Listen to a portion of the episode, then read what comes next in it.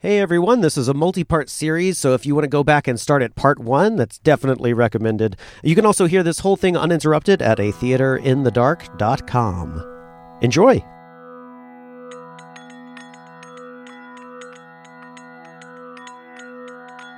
A Theater in the Dark presents A Murder in the Court of Xanadu. Written by Corey Bradberry. The cast includes Nessa Amherst, Robinson J. Cyprian, Van Ferro, Gabriel Fries, and Erin Lin as Marla. This project is supported in part by a grant by the Illinois Arts Council Agency, a state agency, and supported in part by an individual artists program grant from the City of Chicago Department of Cultural Affairs and Special Events. The show's original music is composed and performed by Paul Sottnik and is directed by the author.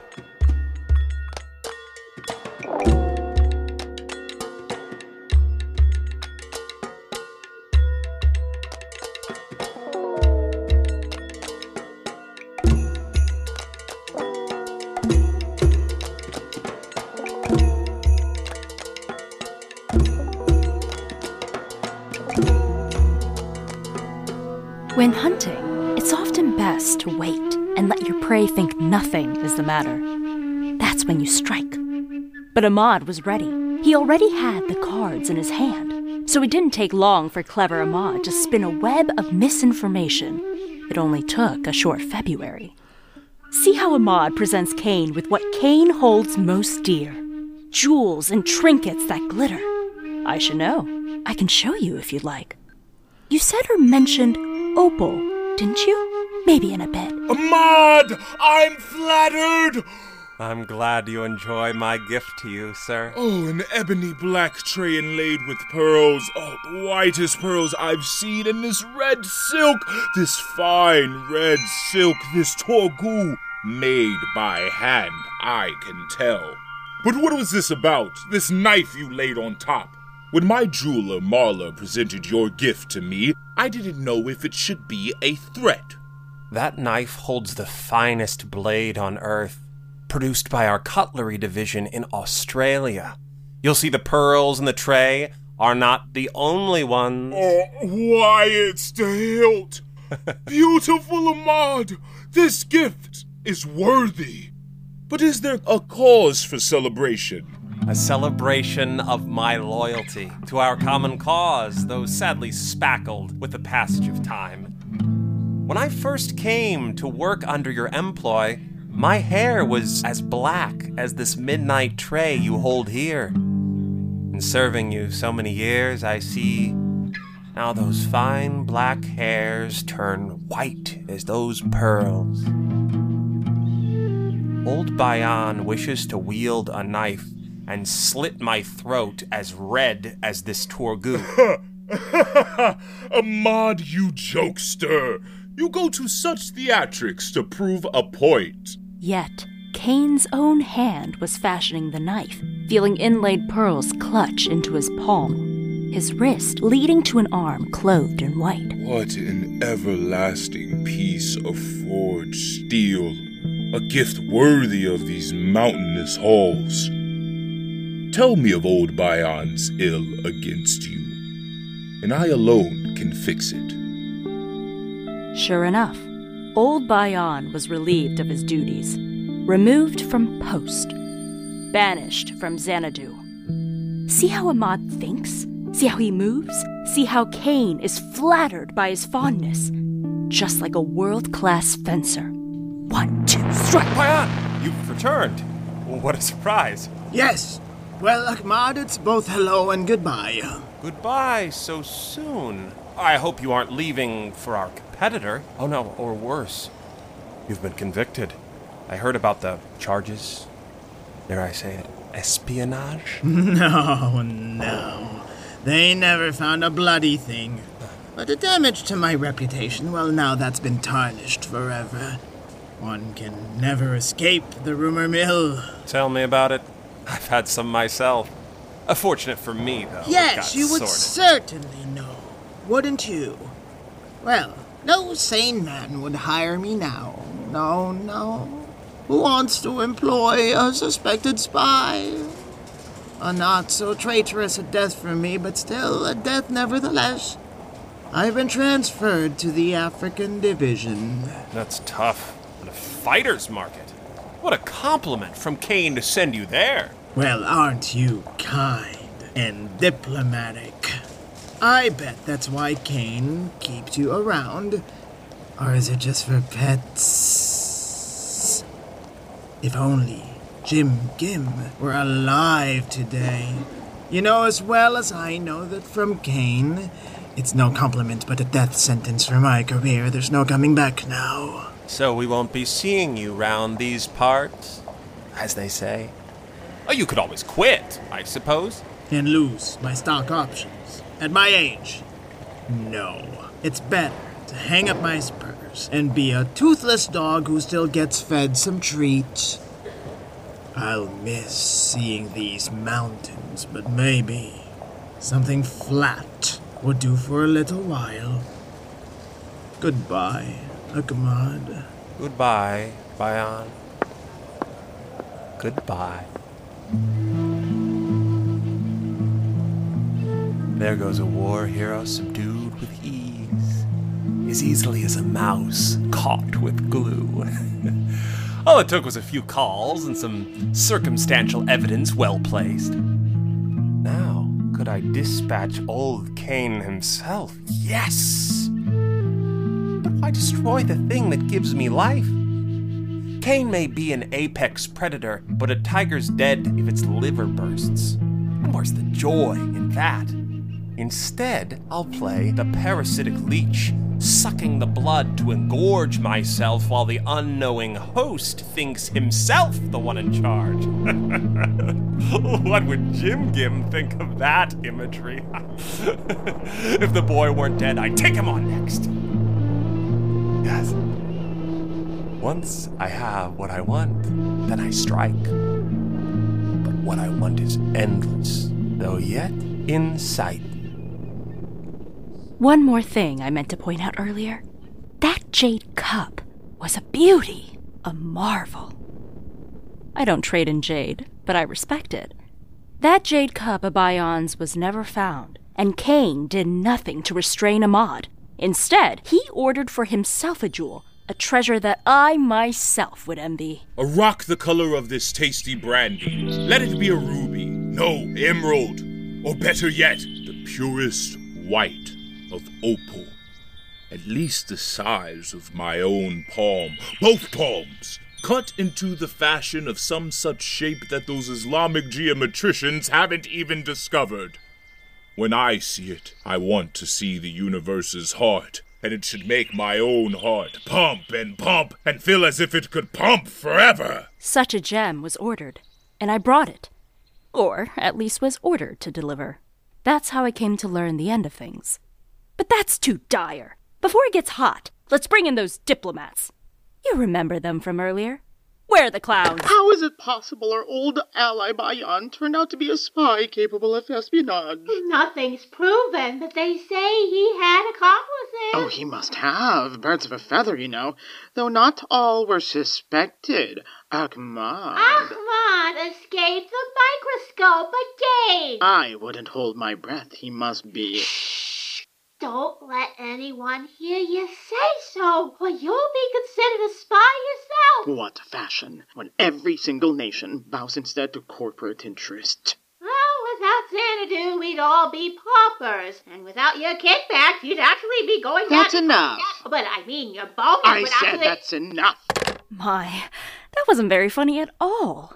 You didn't laugh once. Or were you distracted by my collection of rare, precious stones? I think I've got the right one just for you. I think I know the kind of thing you'll like. I have an opal stone that you'll adore. Maybe not yet. I can see in your eyes. I know you want to wade into the guts. You remember I promised you murder. Then let me introduce now someone new. Of course, not new to me, but new to you. His identity kept secret so far, though Marigold mentioned him once before. This man will change the course of this whole tale like the meteor that killed the dinosaurs. Slow to arrive, then at once sudden death. His name's Wang Chu, and I bumped shoulders with him once arriving at Xanadu's stately pleasure dome on my 60th, or 61st, or 80th errand for such and such a treasure for the boss. Here is Wang Chu. Wang Chu speaks for himself. Why do I do this? A man like Ahmad, by his nature, he has violated my mother, my two daughters, and my wife, as he has to all other families. Well put, Wang Chu. I'm sure they're convinced. We've heard Ahmad, heard how he thinks and moves. Let's save the rest for a little later. You may think this next part improbable, but just like history is sometimes swerved by acts of strange luck, and I would liken our friend Wang Chu to that hurricane off Japan. The kamikaze I mentioned earlier, that swept away an entire navy, waves one foot high one day, then six the next, then the next morning a hundred feet tall, sweeping away the accomplishments of a century of men's entire lives. Let's say to call Wang Chu highly unstable, meaning unstable in the cosmic sense, could be a compliment. He has an accomplice, Cao, who only speaks but the once. Here is Cao's one line in this whole story. Now, Wang Chu! Let's save the rest for later. I won't say anything else about him. That's all I ever learned of the man. But when you hear, now, Wang Chu, you hear Cao. It's late night in the heart of Xanadu. Ahmad pores over a swath of spreadsheets. Xanadu's line of credit is boundless. Who knows how much money he's embezzled? He almost doesn't hear Wang Chu approach his office door. Good evening, Ahmad. I need to speak with Kane. Who are you? This office is private. I'm Wang Chu. Wang Chu? You sent me money when I wrote? I've been sending Kane messages for weeks. I've been trying to contact him. Wang Chu, Marigold mentioned you. Uh, Kane is out of the country on business far above your pay grade. He won't be back for months. You speak to Marigold Except about this. she's not in. And this is highly sensitive. She said I she don't ha- care. Then speak to me. Then I will say. Jim Gim will arrive at his father's house. Say again. Jim Gim lives. He is alive. He sent me to announce his arrival. Impossible. Jim Gim is long dead now. I, I attended his funeral, you see. So did I. No casket. Yes, that's true. Then how? I'm sorry, I can't say. I just work east. I don't know why he contacted me first, but I can tell you, Jim Gim is alive. When is Jim Gim due to arrive? How long? Imminently. He demands an audience. You, I mean both you and all your men, would be expected to greet him proper at the front entrance of the compound upon his arrival if you wish to wait till morning. Don't you tell me my business. I've got a golden tablet from Kane himself with Falcon's crest on not one, but both sides. I won't inflate his ego with pomp, and I won't send my men to acknowledge him. If Jim Gim lives, why does he return? To lie to me is corporate suicide. A religious ceremony, a birthday? I don't know, sir. That's above my pay grade. So now you know your place after all. With respect, I've tried to reach you for weeks, but tonight's the night, unless you want to wait for morning. And if you wait, you'll be expecting a parade. Marigold, that malcontent. Of course she'd want to dump this on me. Like all things here, I'll deal with this myself. I'll send a man ahead to confirm it, then drive myself to greet him openly at the gate. It's two miles, but I'll make time. You'll ride in front with me. As you wish, sir. You're sweating profusely, sir. Are you well? Get out! I'll have my man find you downstairs. Even the most logical must contend with possibilities of ghosts and ghouls. But Jim Gim alive. How can that be now? I... Isn't it true he fell off that mountain? Isn't it true that there was more to it? And what were the pictures I examined? What good were the reports that it was done, if only for him to show up alive nearly ten years later? Did he suspect? has he been hiding? Waiting all this time until I kept the court of Xanadu alone, away from Kane and Marigold? Here's that pearl laden knife I gifted Kane. Spectre or flesh, this ought to be enough. How about you? Are you a believer? Or am I mistaken? Or do I lie?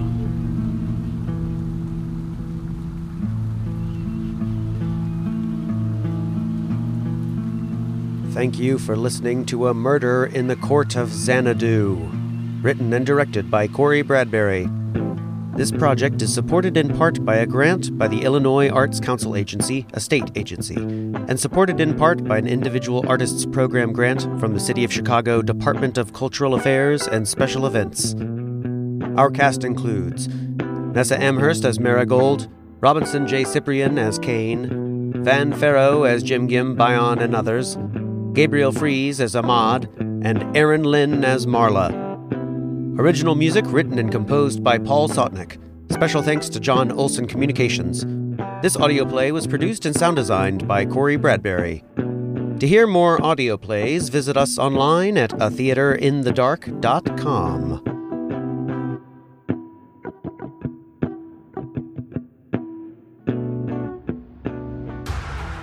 Are you looking for a D&D podcast with a dark side? Something more like Game of Thrones and less like Monty Python? Tale of the Manticore is part dark fantasy audio drama, part solo D&D RPG. There's no plot armor here. The dice make all the important decisions. Join me as I resurrect the excitement, wonder, and emotion of old school D&D. Made for a mature audience, Tale of the Manticore is both a fiction and a game. It's the story where chaos rolls.